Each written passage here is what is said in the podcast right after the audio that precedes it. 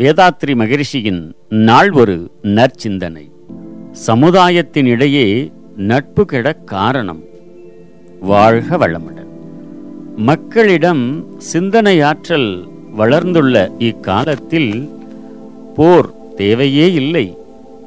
ஐக்கிய நாடுகள் சபையின் பாதுகாப்பு குழுவினிடம் உலக நாடுகளின் எல்லை கோடுகளை பாதுகாக்கும் பொறுப்பை ஒப்புவித்துவிட்டு எந்த நாடும் பிற நாட்டுக்கு அஞ்சாமலும் பிற நாட்டை பகைக்காமலும் வாழலாம்.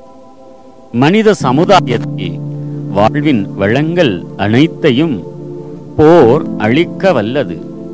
ஆதிகால மக்களிடம் சிந்தனை வளராத காலத்தில் அவர்கள் விலங்கினத்தை போன்று பிற உயிரை துன்புறுத்தியே வாழ்ந்த காலத்தில் தோன்றிய முரட்டுச் செயல்தான் போர். அக்காலத்தோடு இக்காலத்தை ஒப்பிட்டு பார்த்தால் மனிதனின் சிந்தனை எவ்வளவோ உயர்ந்து இருக்கிறது. நிலவுக்கு பயணம் செய்யவும் கம்ப்யூட்டர் சாதனங்களை தினசரி வாழ்வில் பயன்படுத்தவும் மனிதனின் அறிவு உயர்ந்து உள்ளது. இந்த காலத்திலும் போர் மனித சமுதாயத்தில் உருவாகின்றது. மக்களை சீர்குலையச் செய்கிறது என்றால் இது பெரும் தவறு ஆகும்.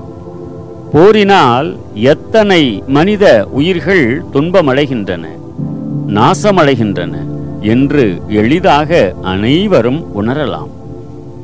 மனிதகுல வாழ்வை சீரமைத்துக் கொள்ள பொருள் உரிமை சட்டங்கள் எளியவரை வலியவர்கள் தாக்கி துன்புறுத்தாமல் காக்கும் சமுதாய நலச் சட்டங்கள் இவற்றை இயற்றவும் நிர்வாகம் செய்யவும் அரசியல் முறையில் சிறந்து உயர்ந்துள்ள அலம் இது.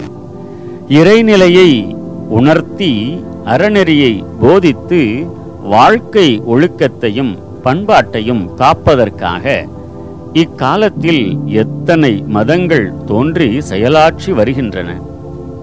இன்னமும் பல உயிர்களை வருத்தியும் கொன்றும் அவர்கள் உடைமைகளை அழித்தும் நீடித்து வரும் போர் உலகில் இருக்கின்றதென்றால் தவறு எங்கே இருக்கின்றது?